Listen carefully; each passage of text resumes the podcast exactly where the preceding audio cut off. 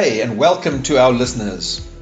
My name is Chris Yelland and I'm an energy analyst and managing director at EE Business Intelligence.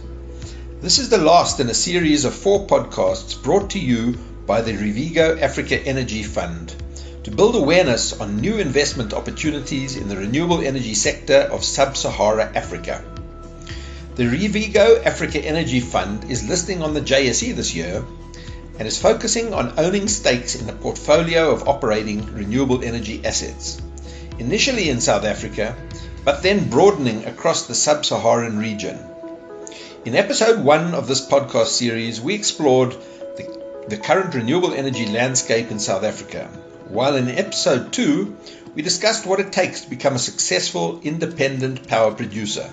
The third episode looks at where Revego has come from and where it is going.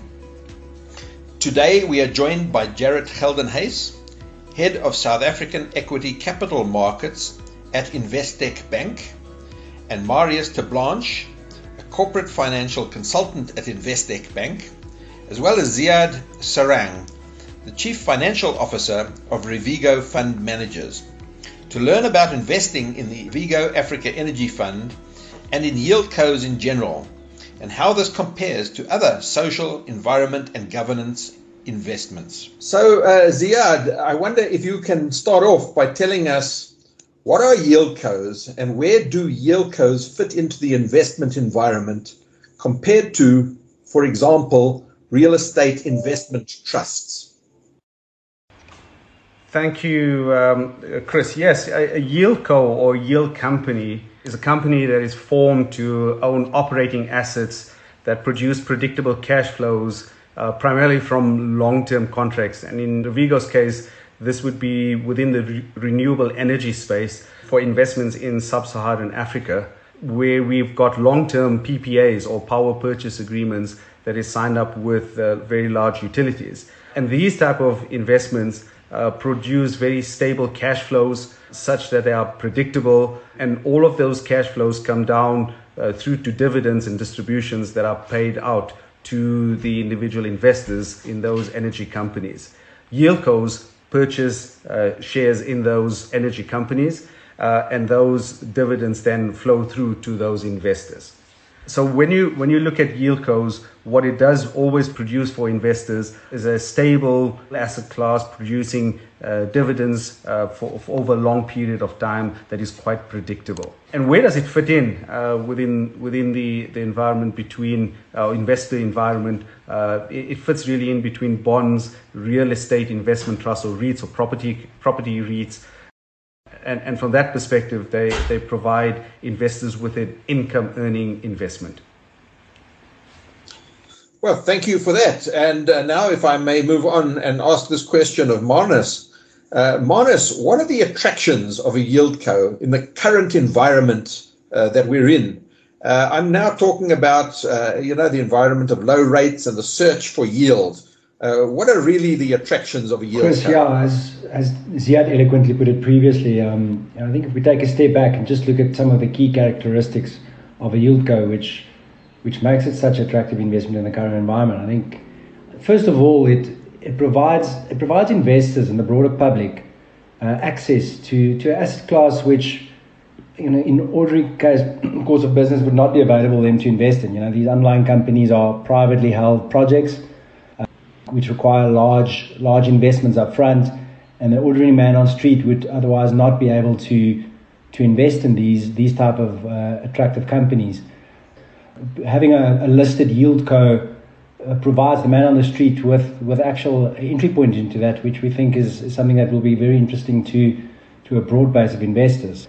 And some of the some of the key attractions. Uh, includes also the, the steady, steady income characteristic, as Ziad said, you know, that is delivered from, from these underlying energy plants and infrastructure assets. Predictability you know, something that should be of interest to, to investors looking for, for stable returns.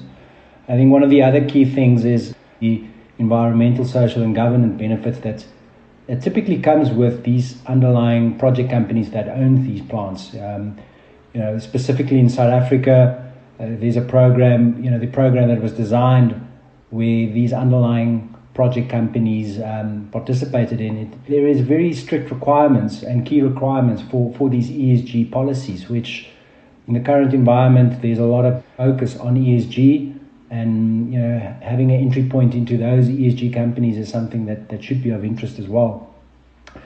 Uh, the other key benefit that, that is delivered by, by these underlying project companies is a fairly good level of uh, inflation and interest rate protection, just purely on the way that the underlying contracts with uh, governments or users of the electricity or buyers of the electricity is negotiated.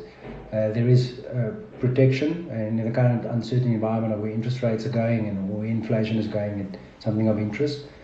I think the last point that, that is of interest is, is early mover advantage. You know, uh, Revego provides uh, the investor with entry point into a sector which, you know, just looking at where globally things are going for, for REITs and, and ESG and renewable energy, you know, it, it will be a, a first purely focused REIT in, in South Africa. Um, so providing the South African investors with, with that early entry point into, into this asset class would be of interest. From a returns perspective, I'll hand over to uh, Jared just to talk you through some of the key aspects of, of Revego and, and why he thinks it's attractive in the broader um, spectrum of where we are. Yeah, thanks for that, Marnus. Uh, so on the Revego, in terms of the returns, I mean, the initial dividend yield that we are targeting is between 9 and 10%. And I think uh, the contrast of that to what else is happening on the JSE and other investment assets and classes is pretty important. So just to give you the, the high level uh, comparatives, the Satrix Divi is yielding about 4.5% at this point in time, so we feel we've got a, a very well matched uh, yield on these this portfolio of assets. I think some of the other asset classes, which which we can just have a quick discussion with, and I, I think they all come with various levels of, of associated risk. But property, for example, uh, has higher yields on the face of it. Obviously, there are, as I mentioned before, there are uh, a different risk profile to a large portion of, of those assets. And then through the rest of the listed uh, companies on the JSE, we've seen significant restrictions and cancellations of dividends. And obviously, where you are uh, seeing yields on screens, those aren't actually paid often and often are deferred for, for at least a period of, of six to 12 months. Um, and I think what, what sets Revego aside is obviously your uh, inflation protection, as was mentioned earlier. It's relatively um, liquid versus the other inflation protection products, which needs huge check sizes and, and often trade by appointment often. Um, and then the last asset class just to consider is, is obviously uh, uh the government bonds. We feel that uh, with uh, with a lot of the yields being secured by government uh, on on the on the payouts uh, post Eskom, we we think that is a, a genuine uh, good proxy. The 10 year on the government at this stage is, is trading at about 8.5%, and then going to a 20 year view forward, it's around about 11%. So, in, in, in direct contrast to that, the uh, Revego portfolio's IRR is roughly around uh, 11%. And, and obviously, with the other benefits of ESG uh, and the likes, uh, we, we, we, certainly feel that that is well within the, the, the framework of what institutions and uh, retail investors are looking for. Yeah, thanks, Jared. Uh, and staying with you, Jared, we know that uh, Revego is uh, planning to list uh, on the stock exchange. And uh, who are your target investors uh, for a company, a yield co such as Revego? I mean, are we talking about institutional investors, pension funds, or, or, are we talking about the person in the street, speculators? Where, where do you see the target investors for this company?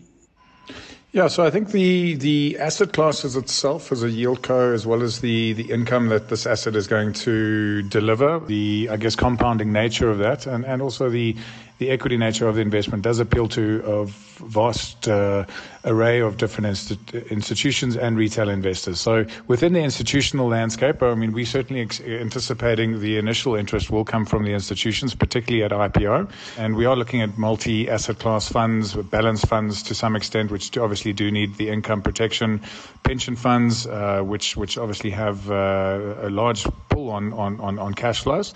And I think what is what we are certainly seeing at this point in time is a strong focus on the environmental the social and the governance aspects of investors and investors within the overall uh, allocation suite, whether that be multi or, or, balanced funds. So I think within all of that, we, we will find good interest. Uh, and then, of course, as the stock trades on the JSE, we would anticipate a lot of retail investors coming into the shares from that basis. But uh, primarily, we think that there is, within the institutional asset class, there is a whole host and diversity of uh, subsets which, which this will fit into quite nicely.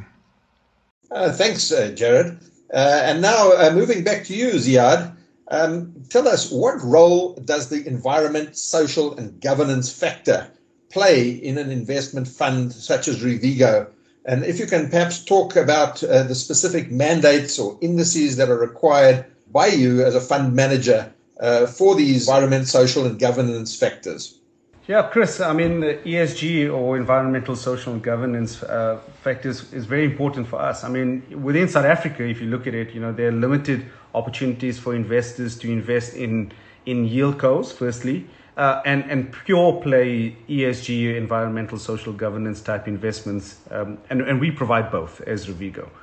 Um, you know, we've seen a, a, substantial increase in in the interest in ESG uh, investment globally, and and we're starting to see a lot of that in South Africa as well. Um, there are a number of studies that show that companies with strong ESG, environmental, social, and governance fundamentals outperform uh, traditional companies. So, you know, so from that perspective, uh, the, the spotlight is really on ESG investment at the moment. And there are a number of ESG indices uh, that have been established recently. Uh, so larger investors are assigned to divert their capital away from companies with low ESG ratings. And all of this is resulting in a, a lot of increase in products uh, being offered from active funds, EFTs, you know, exchange ETFs, exchange traded funds, and obviously tracker funds as well. In, in South Africa specifically, the JSE has the FTSE JSE responsible investment indices, uh, and there are two of them um, the FTSE JSE responsible investment index and the FTSE JSE responsible um, investment top 30 index uh, of which obviously Revego would be uh, eligible once it's listed on the JSE. Uh, Marnus can, can add further color to the ESG factor play, uh, but as Revego, we feel that we, we, we very strongly bring uh, an investment class uh, in, instrument into the JSE and into South Africa that really meets this criteria.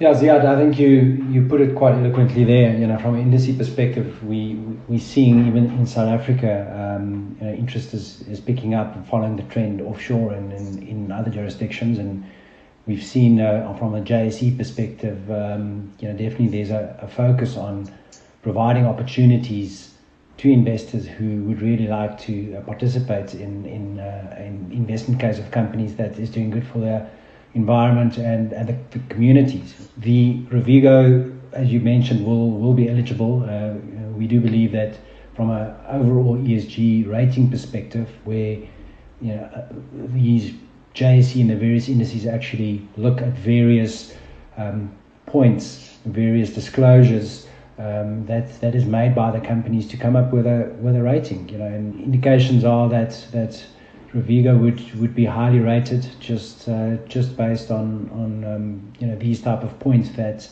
these indices look at. So we're hoping to get in, included in these indices after listing, which would increase uh, appetite. We think, uh, you know, as Ziad mentioned, there's there's tracker funds that that tracks ESG companies, that tracks indices and ESG and a dividend um, trackers. So uh, yeah, we, we think it, it would be a good story for, for the South African investor who is looking looking to, to get into ESG type investing. Many thanks for listening to this, the fourth and last in the series of podcasts brought to you by the Revego Africa Energy Fund. And many thanks to our panel today Jared Geldenhuys, Head of South African Equity Capital Markets at Investec Bank, Marnus Blanche corporate finance consultant at Investec Bank, and Ziad Sarang, the chief financial officer of Revego Fund Managers. It's been a real pleasure for me, Chris Yelland, energy analyst and managing director at EE Business Intelligence, to be your host and moderator of this podcast series. It's certainly been a great learning experience for me on the new investment opportunities in the renewable energy sector of sub Saharan Africa, and I hope it's been for you too. To listen to all the episodes in this series, please visit the Revego website at www.revigoenergy.com or www.revego.co.za. The views expressed in this podcast are not necessarily those of the Revego Africa Energy Fund or Revego Africa Energy Limited and do not constitute financial or other advice. Revego Fund Managers is an authorized financial service provider.